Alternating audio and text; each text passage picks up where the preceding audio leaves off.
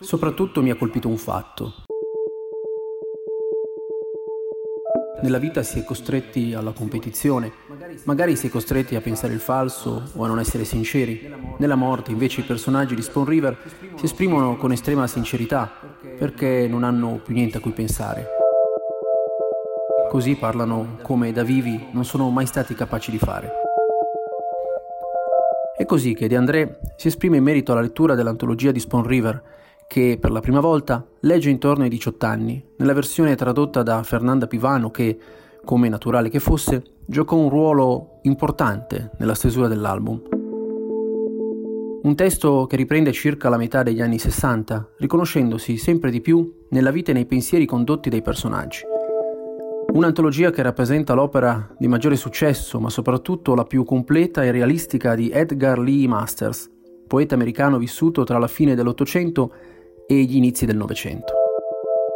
L'opera di Masters è ambientata nel paesino di Spawn River, su una collina che accoglie ben 244 epitaffi di personaggi che godono finalmente di quella libertà che in vita spesso ci viene implicitamente negata.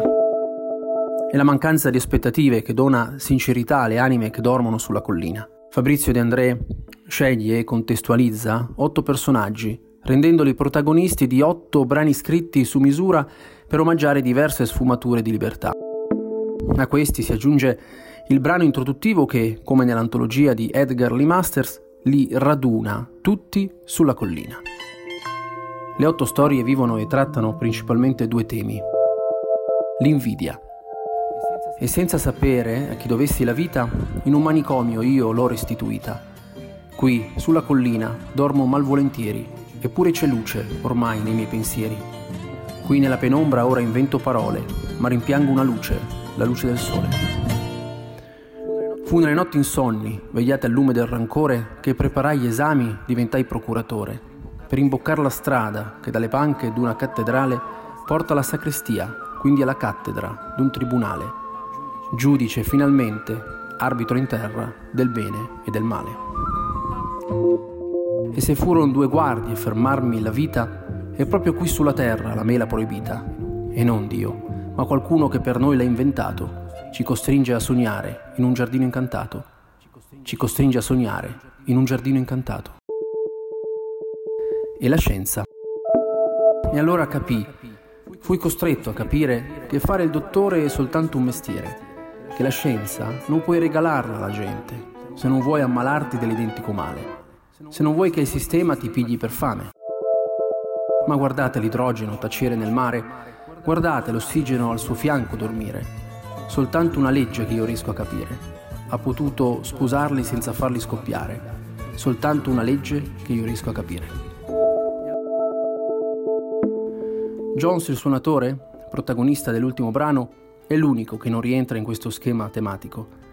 Vive secondo la sua natura, ama solo suonare, rendere felici le persone facendolo e, di fatto, non prova invidia e non rientra nemmeno tra i personaggi scientifici. È semplicemente libero. È una sorta di alter ego dello stesso di André? Non c'è dato di saperlo con certezza, dato che lo stesso Fabrizio ci dice